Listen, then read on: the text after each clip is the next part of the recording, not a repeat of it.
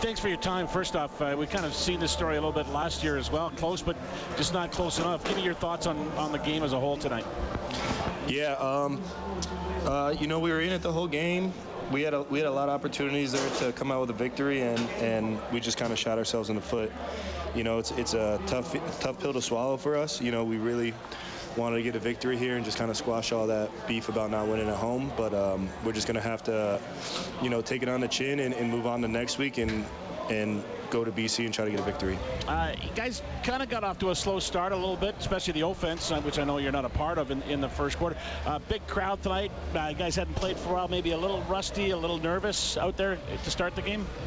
Yeah, um, you know, you know, we had some new guys on defense, and uh, anytime you know you're starting off the regular season, there's going to be um, some bumps in the road, and for us, there was just a lot early, and we just got to do a better job of preparing ourselves and kind of getting ready for those game situations. I think now that we got this first game under us, we're going to be more in tune to.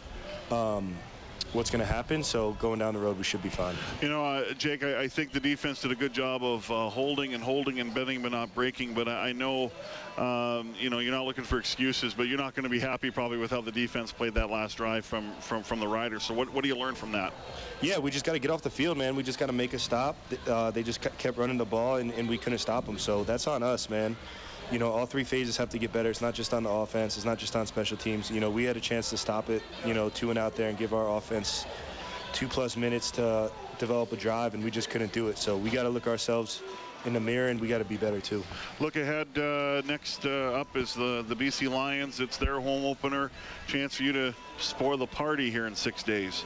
Absolutely, that's the plan. We just gotta we gotta put in a great work week, and we gotta get better, man. We gotta. Um, just come out with a victory there and make sure we're in tune, focused, ready to go from the first snap so that we can do that.